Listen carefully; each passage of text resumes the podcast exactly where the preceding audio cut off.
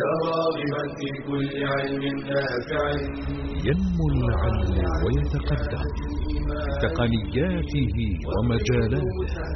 ومعه نطور أدواتنا في تقديم العلم الشرعي. أكاديمية زاد. زاد أكاديمية ينبوعها. صاف. صاف ليروي غلة الظمآن. والسيرة العلياء عطرة الشدى. طيب يفوح لأهل كل زمان. بسرى لنا ذات أكاديمية للعلم كالأزهار في البستان.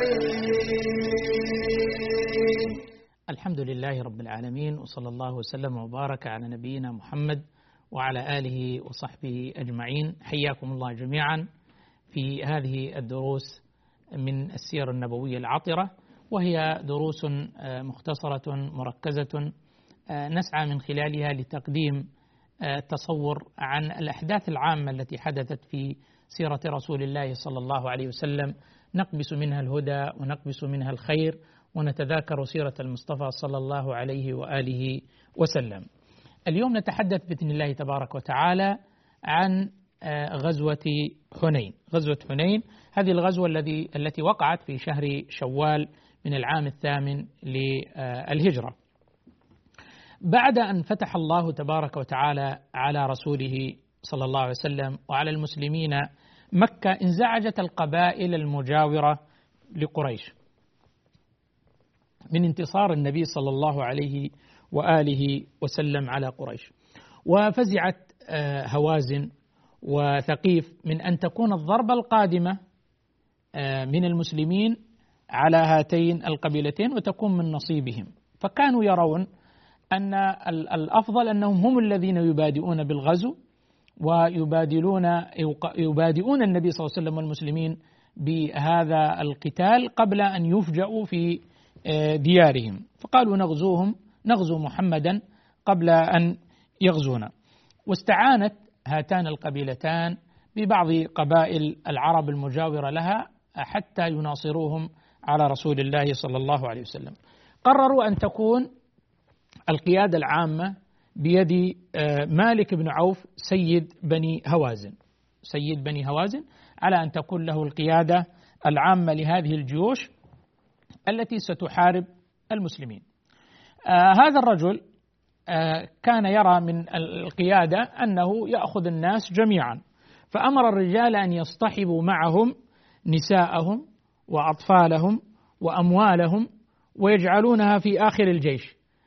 ووجهة نظر هذا القائد مالك بن عوف وجهة نظره انه إذا الناس كان وراءهم أموالهم وذراريهم ونساءهم وأولادهم وأهليهم فسيستميتون في القتال لأنهم يعلمون أنه إذا قصروا سيجتاح الجيش الآخر أهل ويستبيح أهلهم وأموالهم وذراريهم.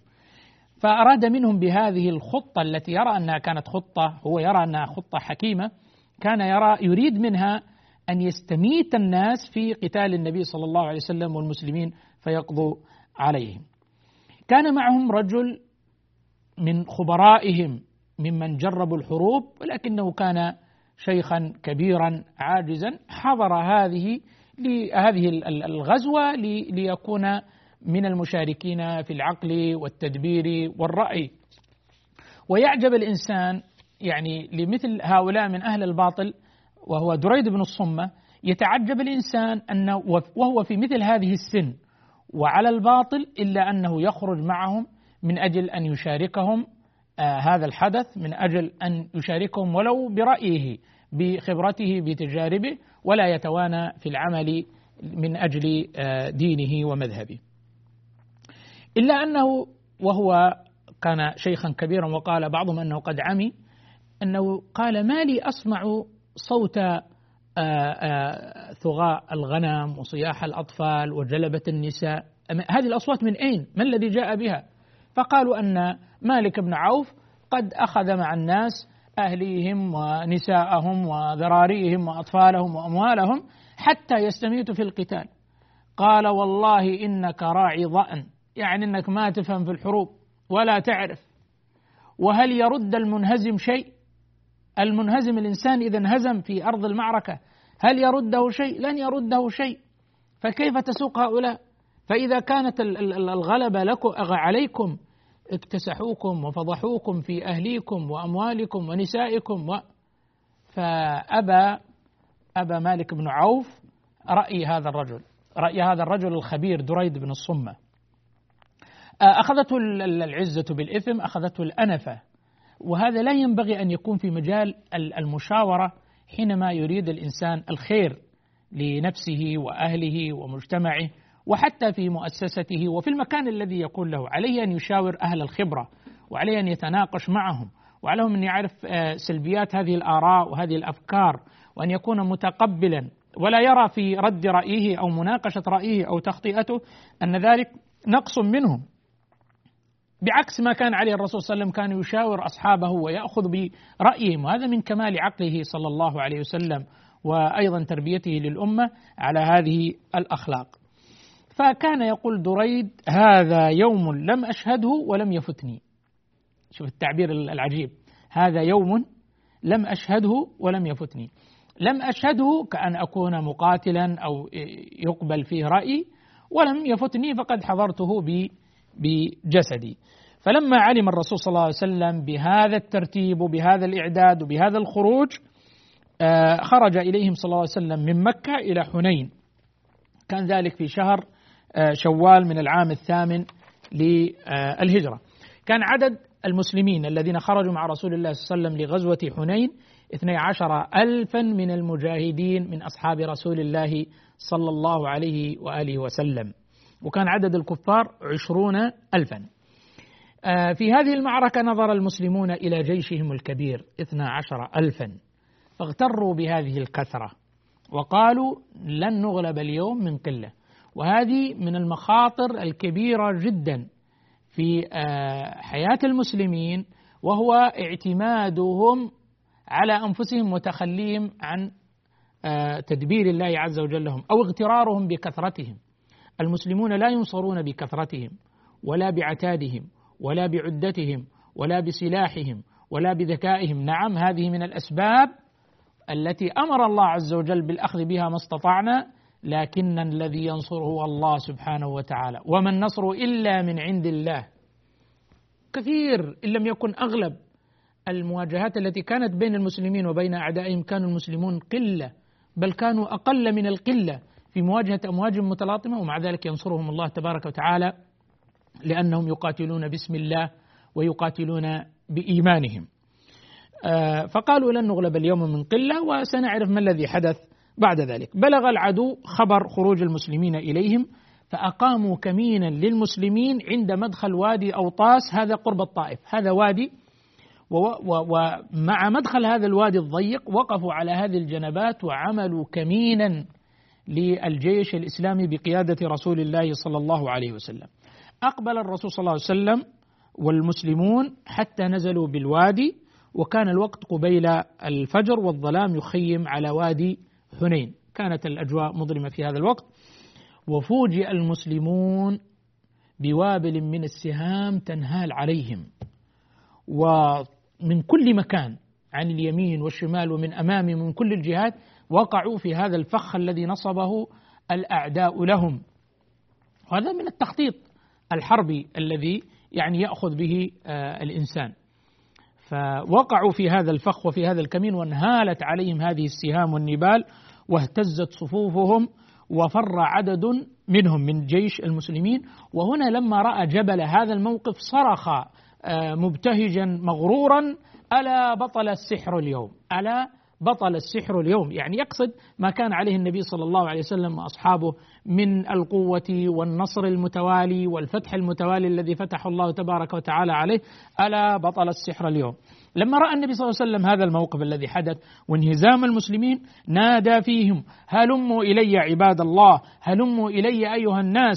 أنا رسول الله صلى الله عليه وسلم أنا محمد بن عبد أنا محمد بن عبد الله أنا النبي لا كذب أنا ابن عبد المطلب. وأخذ يقول هذا ويحمس ويجمع أصحابه حوله صلى الله عليه وسلم ووقف بكل شجاعة وبكل بطولة صلى الله عليه وسلم أمام تلك الأمواج الهائجة التي تكالبت عليه صلى الله عليه وسلم في قلة من أصحابه. ما الذي حدث؟ بعد الفاصل نتعرف على الذي حدث مع رسول الله صلى الله عليه وآله وسلم. بشرى أكاديمية للعلم كالأزهار في البستان.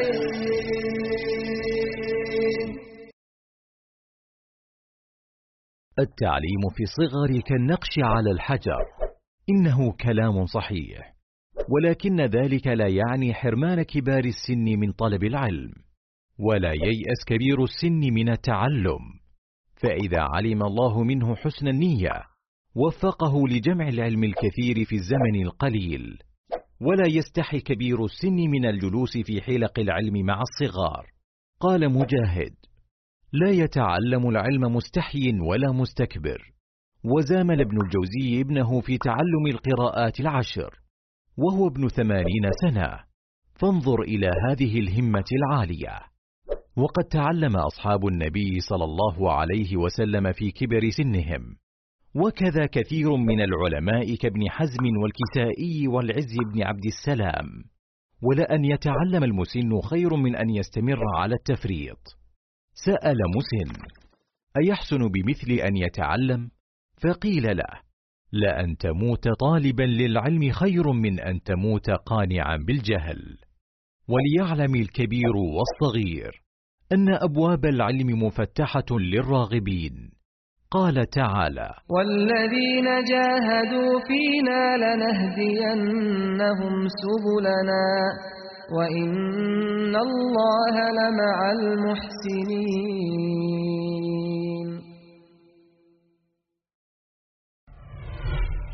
بشرى جنازة أكاديمية للعلم كالأزهار في البستان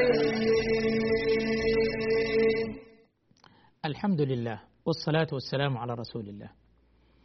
لما حصل أن وقع المسلمون والجيش الإسلامي في ذلك الكمين الذي نصبوه لهم وانهالت عليهم السهام من كل جهة آه، فر كثير من الجيش واختلط الحابل بالنابل وفزع الناس فزعا شديدا.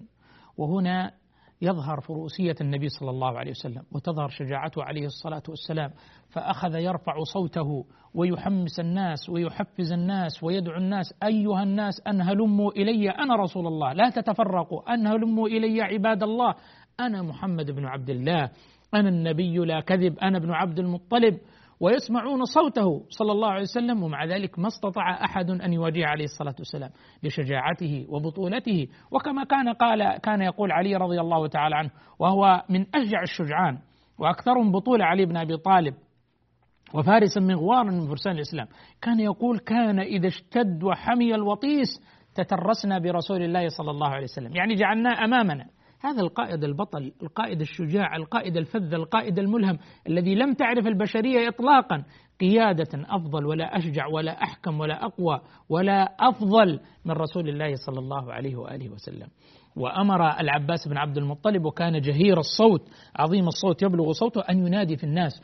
يا معشر الأنصار يا معشر المهاجرين يا أصحاب الشجرة يا أهل بيعة الرضوان يا أصحاب سورة البقرة. يعني يستحث الناس على أن يجتمعوا مرة أخرى وأن يعودوا مرة أخرى. يذكرهم. يا معشر الأنصار أنتم الذين نصرتم رسول الله صلى الله عليه وسلم أن هلموا إلى رسول الله عليه الصلاة والسلام.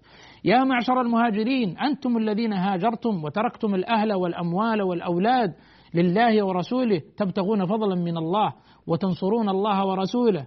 أن هلموا إلى رسول الله ولا تتفرقوا عنه. يا أهل بيعة الرضوان الذين علم الله من في قلوبهم فأنزل السكينة عليهم وأثابهم فتحا قريبا الذين غفر الله لهم. يا أصحاب الشجرة الذين بايعوا رسول الله صلى الله عليه وسلم على الموت أن هلموا يذكرهم بهذه الفضائل. يا أصحاب سورة البقرة. إذا نداءات عظيمة تستحث الناس على أن يعودوا مرة أخرى وعلى أن يلتئموا مرة أخرى ويرتبوا صفوفهم مع رسول الله صلى الله عليه وسلم. فاجتمع الناس يلبون لبيك رسول الله لبيك وانتظم الجيش مرة أخرى وأعاد الترتيب واشتد القتال وأشرف صلى الله عليه وسلم على إدارة المعركة وقيادتها من جديد. وقال الآن حمي الوطيس. وقال الآن حمي الوطيس. ثم أخذ صلى الله عليه وسلم حفنة من حصى وحصيات ثم رمى بها في وجوه القوم. ثم رمى بها في وجوه القوم ثم قال انهزموا ورب محمد. انهزموا يقرر وهو وحي من الله عز وجل. انهزموا ورب محمد. قال العباس رضي الله عنه فما هو إلا أن رماهم فما زلت أرى حدهم كليلا أي بأسهم ضعيفا وسيوفهم وشدتهم فيها ضعف وأمرهم مدبرا الأمر ضائع وأن حالهم ذليل. فاشتد الوطيس وحمي الوطيس وأعز الله دينه ونصر أولياءه وانتصر أصحاب محمد صلى الله عليه وسلم وبقيادة رسول الله صلى الله عليه وسلم فأمكن الله منهم فأمكن الله منهم. ففرت ثقيف وهوازن ومن معها إلى الطائف هاربون فروا إلى الطائف هاربون.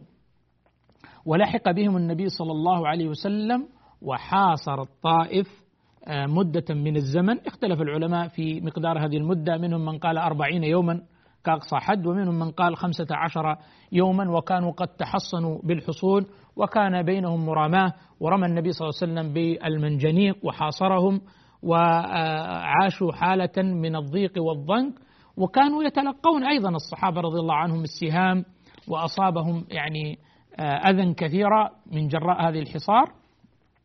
ثم قال النبي صلى الله عليه وسلم لأصحابه إنا قافلون راجعون. قالوا يا رسول الله كيف نرجع ولم يعني يفتح علينا؟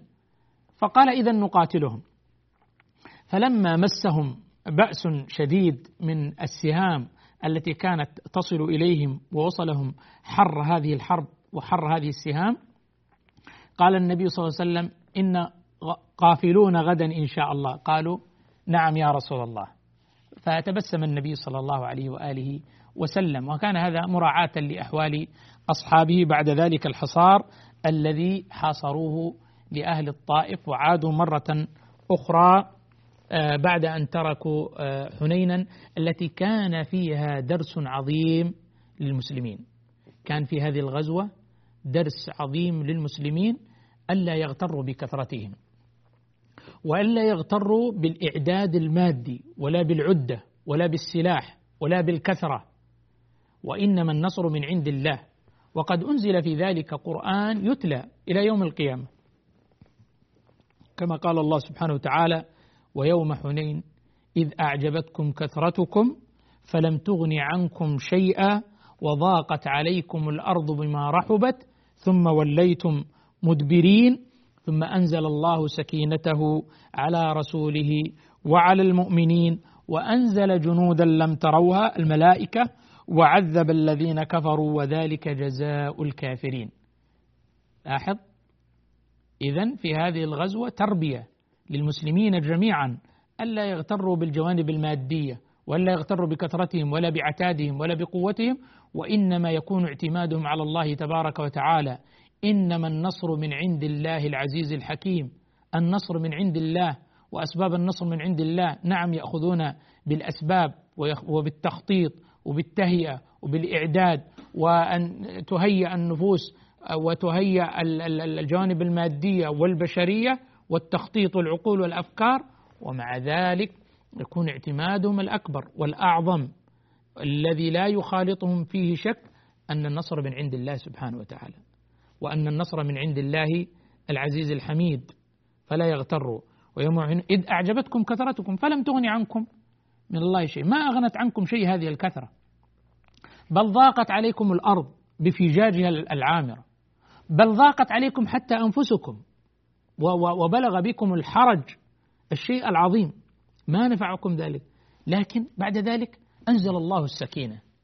أنزل الله السكينة في قلوب المؤمنين.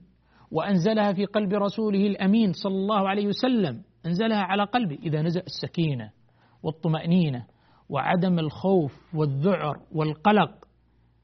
فإذا نزلت السكينة ونزل الاطمئنان نزل التأييد بإذن الله عز وجل. أنزل الله سكينته على رسوله وعلى المؤمنين. وأن النصر من عند الله وأن الله ناصر أولياءه وأن الله مذل أعداءه. وإنما هذا تمحيص واختبار ودرس لعباده المؤمنين. ثم أن النبي صلى الله عليه وسلم هو قافل من الطائف. قال آه، له الصحابة بعض الصحابة يا رسول الله ادعو على ثقيف ادعو عليهم. لماذا يدعو عليهم؟ لأنهم قاتلوه وآذوه وطاردوا وحصل منهم ما حصل. ادعو على ثقيف. لكن صاحب القلب الكبير وصاحب الدعوة وصاحب الرسالة وصاحب القلب الرؤوف الرحيم الذي يريد الخير لهذه البشرية؟ قال اللهم اهدي ثقيفا وأت بهم. اللهم اهدي ثقيفا وأت بهم. فكما دعا لهم استجاب الله دعوة نبيه الكريم صلى الله عليه وسلم فجاءت بعد ذلك ثقيف في آه، جملة الوفود يبايعون رسول الله صلى الله عليه وسلم وأسلموا وأقرهم على ما هم آه، عليه في بلادهم وأمرهم بتكسير الأصنام التي في بيوتهم وعلمهم ما يجب عليهم. اللهم اهد ثقيفا وأت بهم. هذه تذكرنا أيضا بحادثة الطائف لما ذهب إليهم وما فعلوا وآذوه وطردوه وأغروا به السفهاء والصبيان ورموه بالحجارة وأدموا قدميه, قدميه الشريفتين صلى الله عليه وسلم. وجاءه ملك الجبال وعلى أن يطبق الأخشبين الجبلين فيدمر هاتين المدينتين أو هذه المدينة مكة والطائف. قال أرجو أن يخرج الله من أصلابهم. من يعبد الله لا يشرك به شيئا. وهنا يدعو لهم أيضا اللهم اهدي ثقيفا واهد بهم وقد هداهم الله سبحانه وتعالى وهدى بهم وأتى بهم لرسول الله صلى الله عليه وسلم مبايعين على الإسلام. أكاديمية للعلم كالأزهار في البستان.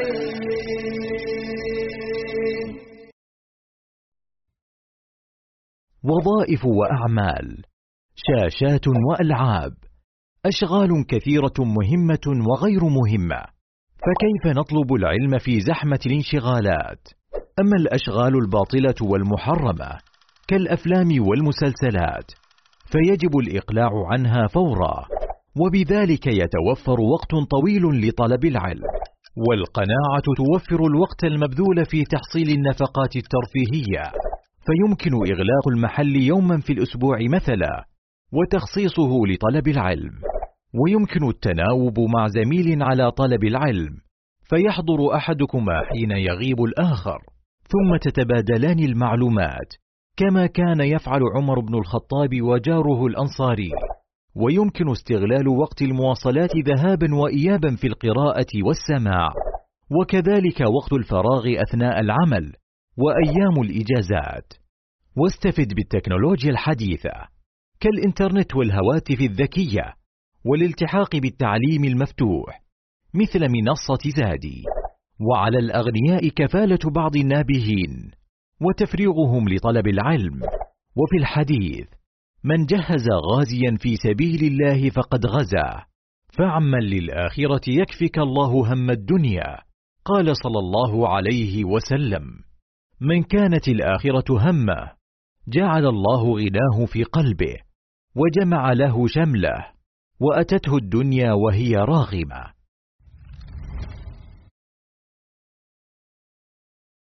بشرى لنا أكاديمية للعلم كالأزهار في البستان.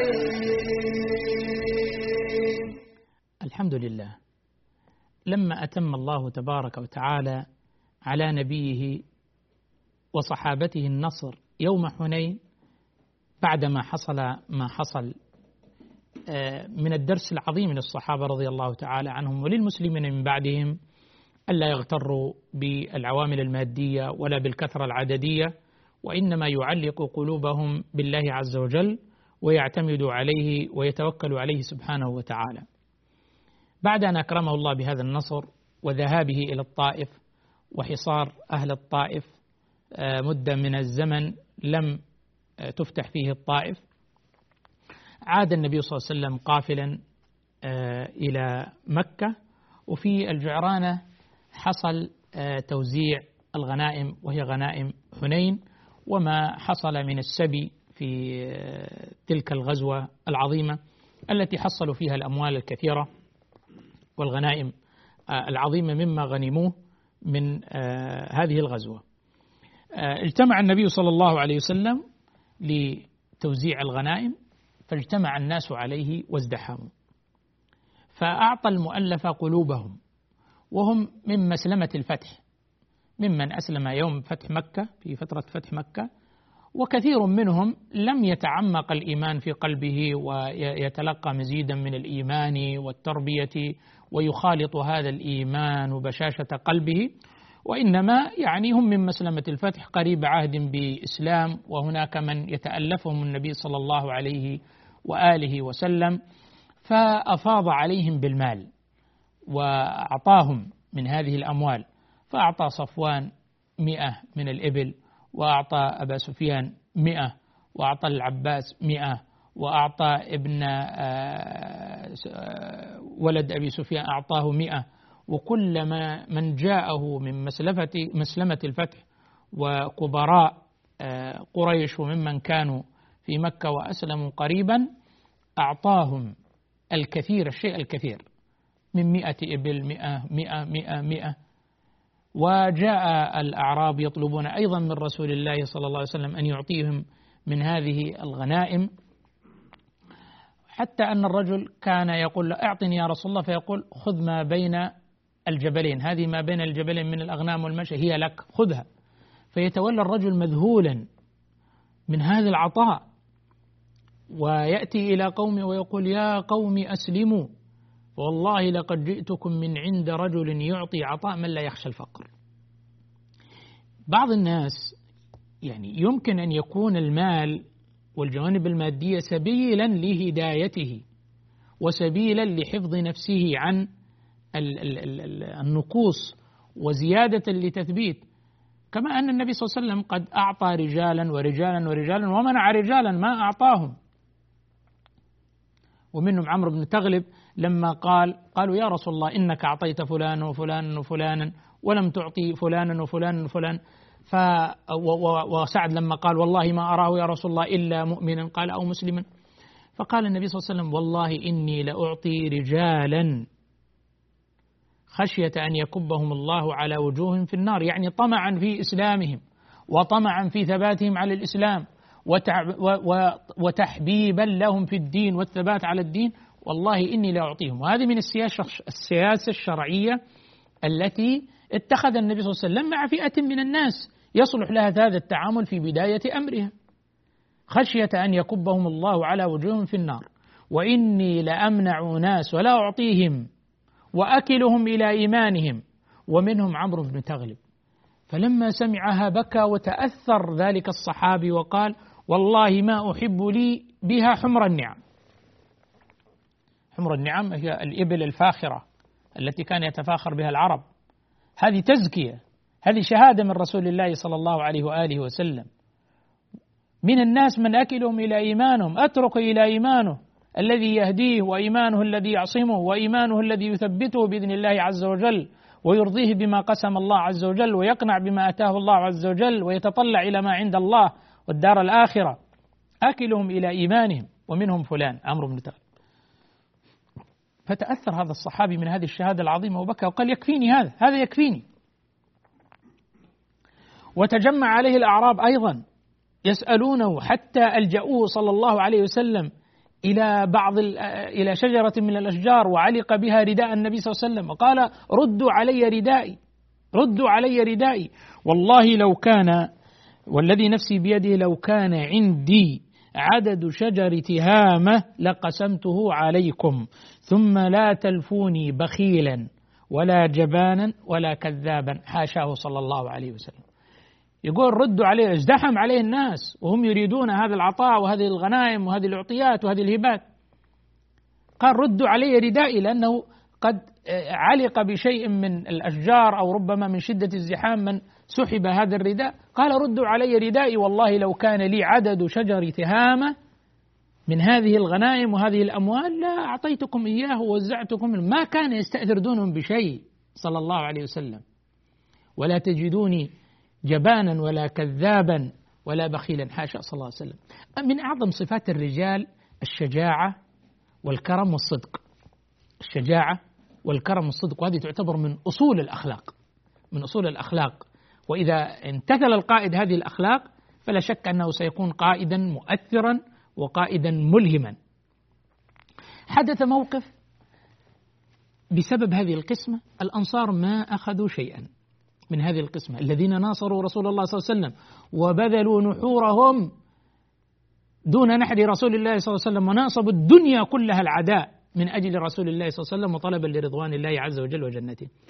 فقال بعضهم لقد وجد رسول الله صلى الله عليه وسلم قومه فأعطاهم ومنعنا. كلمة ما هي سهلة. والشيطان حريص والنفوس فيها ما فيها ستبقى طبيعة النفس البشرية. سيوفنا تقطر دما منهم للقبل قليل نقاتلهم فيعطي هؤلاء ولا يعطينا. فتحدث الناس بذلك. فجاء سعد بن عبادة إلى النبي صلى الله عليه وسلم فقال يا رسول الله إن هذا معشر الحي من الأنصار قد وجدوا عليك في نفوسهم. الله كلمة كلمة قوية وكلمة مؤثرة. أن يجد الأنصار في نفوسهم شيء.